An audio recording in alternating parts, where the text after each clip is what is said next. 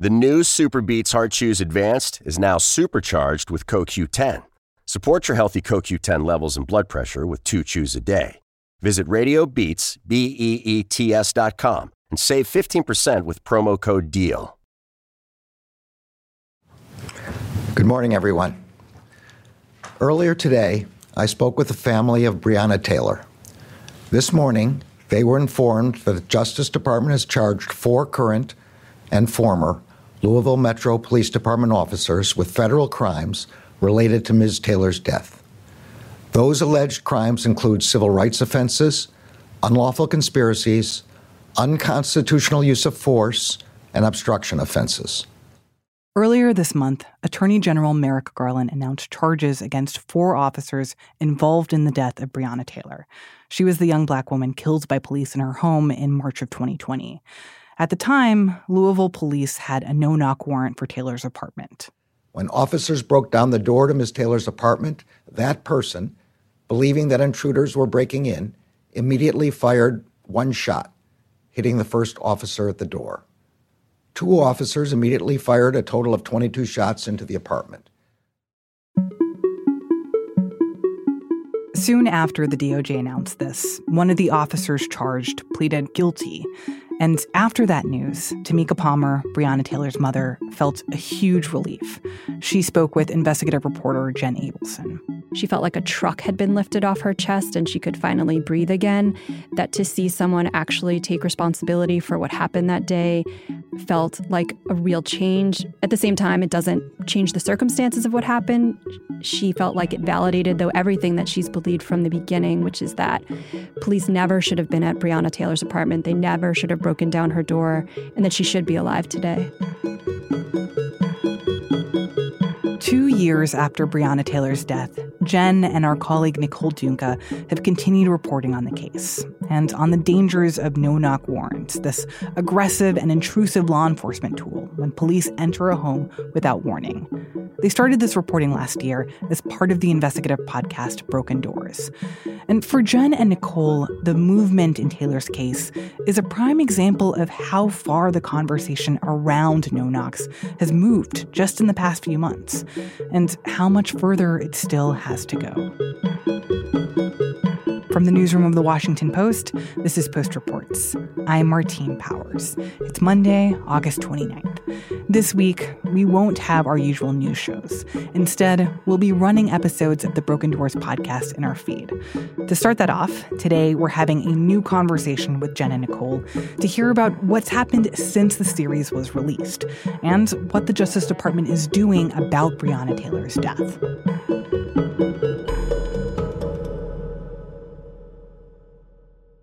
So, Nicole and Jen, you both are the hosts of Broken Doors, this investigative podcast series about no knock warrants.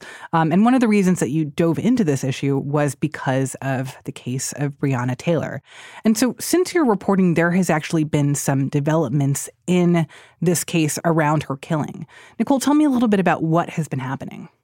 So, the Justice Department actually charged four officers who were either involved with the raid or the warrant with federal civil rights charges. And three of those officers pleaded not guilty, but significantly, one of them, Kelly Goodlett, did plead guilty to essentially falsifying information on the warrant. Before I ask more about the charges, can you just explain why these charges are coming over two years after Breonna was killed? Like, why it took so long? The Justice Department has been looking into this case for several years. So there has been a lot of pressure for federal civil rights charges to be pursued. And so that's what the Justice Department is looking into right now.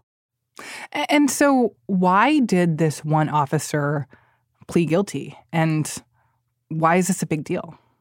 So, Detective Goodlett wasn't actually there on the night of the raid, but what she has pleaded guilty to is lying on the warrant. So basically, what she's saying is that they put information on the warrant that they knew to be false. And part of that was that officers knew that Jamarcus Glover, an ex boyfriend of Breonna Taylor's, was receiving packages at her home and that they had checked with a postal inspector who basically confirmed that. But since then, it's come out that, in fact, officers hadn't spoken to a postal inspector. So they did not have this information. And so that part of the warrant that led officers to this raid that resulted in her death was actually based on a faulty warrant. And that's important because we're at this point when it comes to no knock warrants and search warrants in general that we're looking for more accountability because it can lead to tragedies such as this.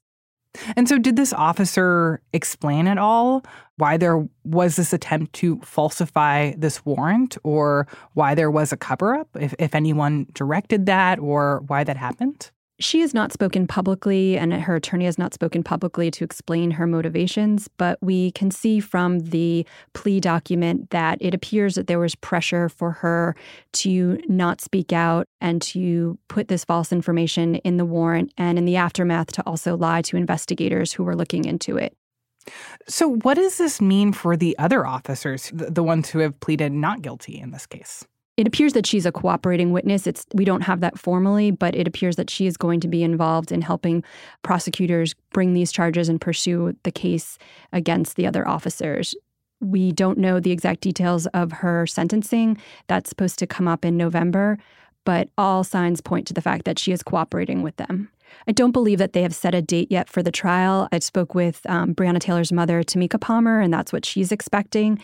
I spoke with her a few hours after the officer did plead guilty, and it was really emotional for her. I mean, she talked about just crying in the courtroom itself, going into her car afterwards and crying, and she is hoping that she will see justice served. You're you're mad all over again. You're mad and you hurt, and to listen to someone to admit the the guilt and what they did and and to know that what they did was wrong to admit knowing that they lied to to do to get in here and to just hear it to have to you know now i'm going to have to relive this thing sitting in all these trials all over again. And and there's nothing that any of them will ever be able to say to make me okay do you think that this guilty plea is going to send a message to police officers and police departments around the country about how these kinds of circumstances are going to be viewed going forward? I think the Department of Justice is hoping that it sends a message. It's still though so easy as we saw in our series to be able to, you know, obtain and execute these no-knock warrants. We are starting to see some changes around the country about a greater responsibility on the behalf of officers who are requesting them and the judges as well. It was really interesting to note, too, in the pleading document that one of the detectives in this case, in Breonna Taylor's case, sort of knew the judge that they went to and particularly went to that judge because they expected there would be little scrutiny. So, are we supposed to look at the Breonna Taylor case as kind of a sign of what's going to happen more in the future? Or do you see this as pretty exceptional and, and pretty rare that we're going to continue to usually not see officers charged in these kinds of circumstances? I think this is a really defining moment for the Breonna Taylor case. It's really rare for the Department of Justice to step in to conduct this kind of investigation. They spent, you know, it looks like almost two years looking into this. And so they don't have the kind of resources to deploy this in every fatal no knock raid or where allegations of wrongdoing have happened. So I think this is a really remarkable situation where you have officers charged, where you have one of them actually pleading guilty. But so many families around the country who have experienced similar situations are hoping but unlikely to have the same kind of accountability from law enforcement and from the Department of Justice. And so it's really depends on each community and the willingness of local prosecutors and state officials to be able to take this issue on and to be willing to confront the tragedies that have happened in their community and look at the officers that they have to work with every day and see whether or not there's any responsibility and any kind of charges that need to be brought forward as a way to attempt to heal some of the, the problems that have happened around the country. After the break, I talk with Jen and Nicole about updates from the other fatal no knock raids that they investigated in the Broken Doors podcast, and how no knock warrant policies are changing in other cities and states. We'll be right back.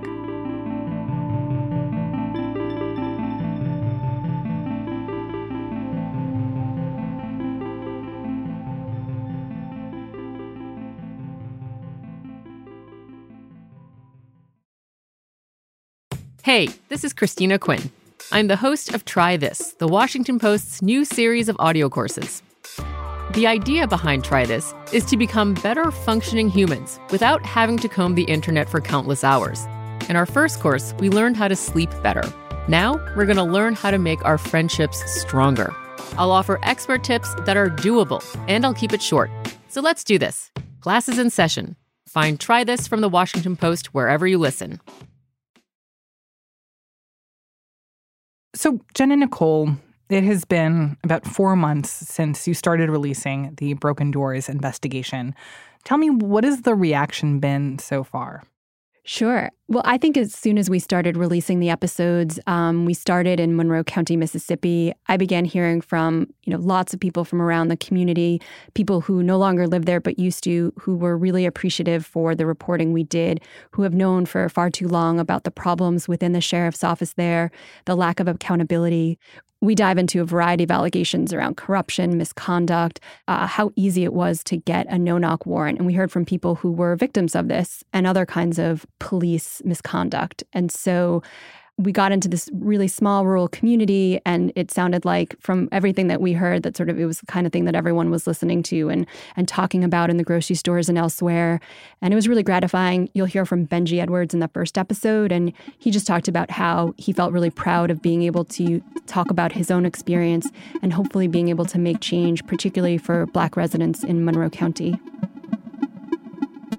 in Monroe County, one of the cases we get into involved the death of a resident who was killed after police shot dozens of bullets into his trailer, and the family filed a wrongful death lawsuit there. And that case was supposed to be headed to trial in May of this year, and there was yet another delay. And so that's actually scheduled now for October. And I think we're hoping to go back there when that case finally does go to court.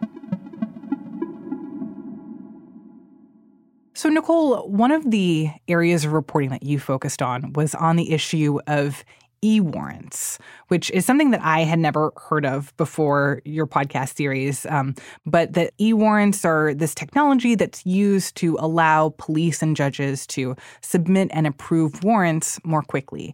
And one of the places where you looked closely at this issue was in Louisiana. Can you remind me a little bit about that reporting and and what you have learned since your investigation came out? Yeah, so the case in Baton Rouge revolved around the fatal shooting of uh, Joseph Richardson, who was killed in his own motel room after officers said they sent someone in to buy some drugs from him. And what we found interesting about that case was the electronic warrant, like you're saying. And we wanted to know a little bit more of how quickly it allows officers actually to use no knock warrants to be able to break down somebody's door. And so we were just struck by the idea that electronic warrants can make things happen so much quicker and also open up the possibility of a judge perhaps rubber stamping or barely looking at these kinds of warrants. And that's actually something that I know as more states, more jurisdictions are looking to electronic search warrants, we're going to see more of that, that they are thinking about ways to put guardrails around some of these warrants so that there is transparency, there is accountability for these search warrants, especially no knock search warrants, which are incredibly intrusive and really do need to be scrutinized very carefully. Since we've released the series, Kentucky the state where Breonna Taylor was killed has actually started piloting electronic search warrants. So they're starting mm. right now in a small county with the state police. Wait, I find that really surprising that at this moment when it feels like no knock warrants are getting more scrutiny because of cases like Breonna Taylor's, that police departments are still leaning more into electronic warrants or ways to make these warrants easier to dole out? I mean, it, that feels contradictory that this is a practice that's actually growing. That's a good point. And I actually did talk to the administrator of the state courts there, Lori Givens, about why they would be piloting electronic search warrants. She had actually listened to the series and she felt like the findings in Broken Doors had affirmed a lot of things that they were thinking about while they were piloting this program. And part of the reason is that after Breonna Taylor's death, the state legislature passed a law that did put more restrictions on no knock warrants. It essentially said it should only be used in cases where it is a violent offender, there's definitely a threat of violence or terrorism.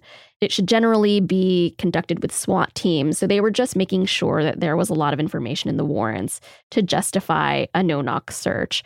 And so she has said that with these electronic warrants, that there is a contrast to what happened in Baton Rouge. There are these legislative requirements that mean that officers need to be able to justify these search warrants and only in certain circumstances. So these warrants will not be signed off on if there's very sparse information about why it needs to be needed. And so she was saying that there are these kinds of guardrails that do exist within the court system that may not exist in other places. There are communities that are increasingly turning towards this because electronic is the way that everything is going for all sorts of professions. And so it's a no brainer that no knock warrants are going to be submitted electronically.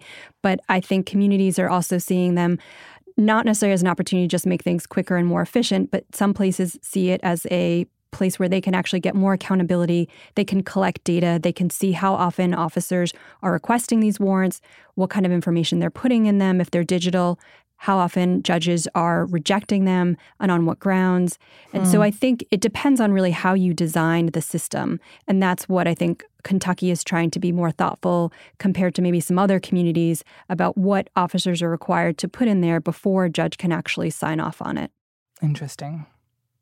I also want to talk briefly about St. Louis, um, where you dug into a multi house raid where police killed a 63 year old man named Don Clark, and in the process only turned up a small amount of drugs. What has happened there since? And, and tell me about the repercussions of that case and your investigation into that case. Yeah, so hearing from the family in that particular case has been really interesting. I mean, some of the people we talked to generally did not feel like anything would come of it. They didn't really know if anything would change. But after hearing what we put out, we're really thankful that we looked into it. And actually, the month after our episode was released, the St. Louis mayor, Tishaura Jones, signed an executive order that banned no knock warrants uh, by the St. Louis Metropolitan Police Department. And during that signing of the order, Don Clark's family was actually in the room because they had been working toward asking the mayor to ban those warrants because of what happened to Don Clark Sr. And so I've talked to Don Clark Jr., his son, and he was really thankful for the work that we did, partly because he thinks it did pressure the city to actually say that this is something that the St. Louis Police Department shouldn't be doing. Where, where are other places where you're seeing this reassessment of law enforcement's relationship with no knock warrants and officials pushing back and saying maybe this is a practice that we should not be doing. In Austin, voters did decide that they wanted to ban no knocks in their city. The police department said they will follow what the voters want, but they were also going to try and still use them in very extreme circumstances. We're also seeing court officials step up and try to take on no knock warrants. In Arizona, for example, court officials are discussing changes that would kind of create a checklist that judges and magistrates would have to sign off on before they would approve a no knock warrant. And this includes really important requirements such as police having to identify the occupants in a house where they plan to search. I talked with one of the the justice who sort of led a task force in Arizona to study this issue, and he felt like cases like in Breonna Taylor's and a case a no-knock warrant, fatal no-knock warrant that happened in Tucson, Arizona, those would never have ended in fatal raids had officers been clear with judges about who lived inside these homes, that there were other people, that there were pets, that there were children, that there were elderly people, because it's really important to consider the safety considerations of when police are, you know, going without warning to break down someone's door, what the ramifications are. And do we know of any other no knock warrants that have resulted in a fatality since May and since you all published your, your investigation? So we haven't seen any other fatalities come across our radar since this published in May, but I have been seeing still lawsuits and other accusations coming from families across the country who've accused police in their community of using no-knock warrants in ways that were unlawful, whether it was targeting the wrong homes, using excessive force, and I think we're going to continue to see that as people realize that they can speak up about these problems and hopefully get some attention. And then what about on the federal level? Like, is the federal government taking a closer look at how no knock warrants are used nationwide or trying to step in to restrict the use of these kinds of warrants? In May, President Biden signed an executive order that would have restricted the use of no knock warrants by federal law enforcement agencies because those are the agencies that you know, basically the president has purview over and can change the policies for. But they also were able to say that they were going to give funds that would incentivize state and local police departments to actually do similar reforms on the local level. And I think that's also going to be fairly important because, as we know, law enforcement in America is highly decentralized. And so it really is up to each department in a lot of cases to either change their policies if there's no state legislation that says that they're banning no knocks or restricting no knock warrants. So it sounds like this is a moment where there are a lot of different police departments and law enforcement agencies around the country that are trying to rethink or renegotiate their relationship with these kinds of tactics and no knock warrants and, and other aggressive policing measures. What do you think that says about the state of policing right now, or, or the questions that police officers and police departments are asking themselves when they think about how they're supposed to do their job? I think if you talk to law enforcement officers, you get a whole range of reactions about how the communities across America are supporting or not supporting police departments and law enforcement right now. And actually, you know, after we released this, you were hearing from some officers who are saying this is a really dangerous practice. We actually don't do this in our organization all that often because it has to be a very difficult situation for us to be able to justify this. But then you're also going to hear from law enforcement officers who say, okay, we do actually need this for these different situations. And maybe there's a way to restrict them, but we don't necessarily need to use them all that much. I think there's been a wake up call particularly around the Breonna Taylor case and some of the other fatalities that, you know, we examined that this is one of the most aggressive and intrusive forms of policing and can have the most egregious consequences where you kill someone in their own home without warning. And it really requires a lot more scrutiny at a higher level. So you're seeing police chiefs and sheriffs sort of being willing to take this on and acknowledge that there's a greater level of responsibility and obligation they have to the people they serve and to the officers who they oversee. Because it, as Nicole said, it's really dangerous for everyone involved. And so I think, you know, no knocks is sort of this one interesting area of policing where, yes, there are officers who will maintain that this is, you know, a necessary tactic that they need. But I think that there are a lot of people who are in favor of being able to defend themselves, defend their homes, have their guns, who also feel like this is a huge intrusion on their rights if, if police officers are just going to have the ability to break down their door without warning. And so I think this is one of those rare issues where people, wherever they fall on the political spectrum, agree that there should be a more thoughtful approach to how police go about using no knock warrants in this country. Nicole and Jen, thank you so much for this. Thank you. Thank you, Martine, for having us. Jenn Abelson and Nicole Dungca are investigative reporters for The Post. They are also the hosts of the Broken Doors podcast. This story was produced by Sabby Robinson. All this week, we're going to run episodes from Broken Doors, so you'll see those dropping in your feeds through Friday. All the episodes are also out now, so you can find them at washingtonpost.com slash broken doors or on any app you use to listen. that's it for Post Reports. Thanks for listening. Today's show is mixed by Rennie Svirnovskiy and edited by Rena Flores. I'm Martine Powers. We'll be back tomorrow with more stories from the Washington Post.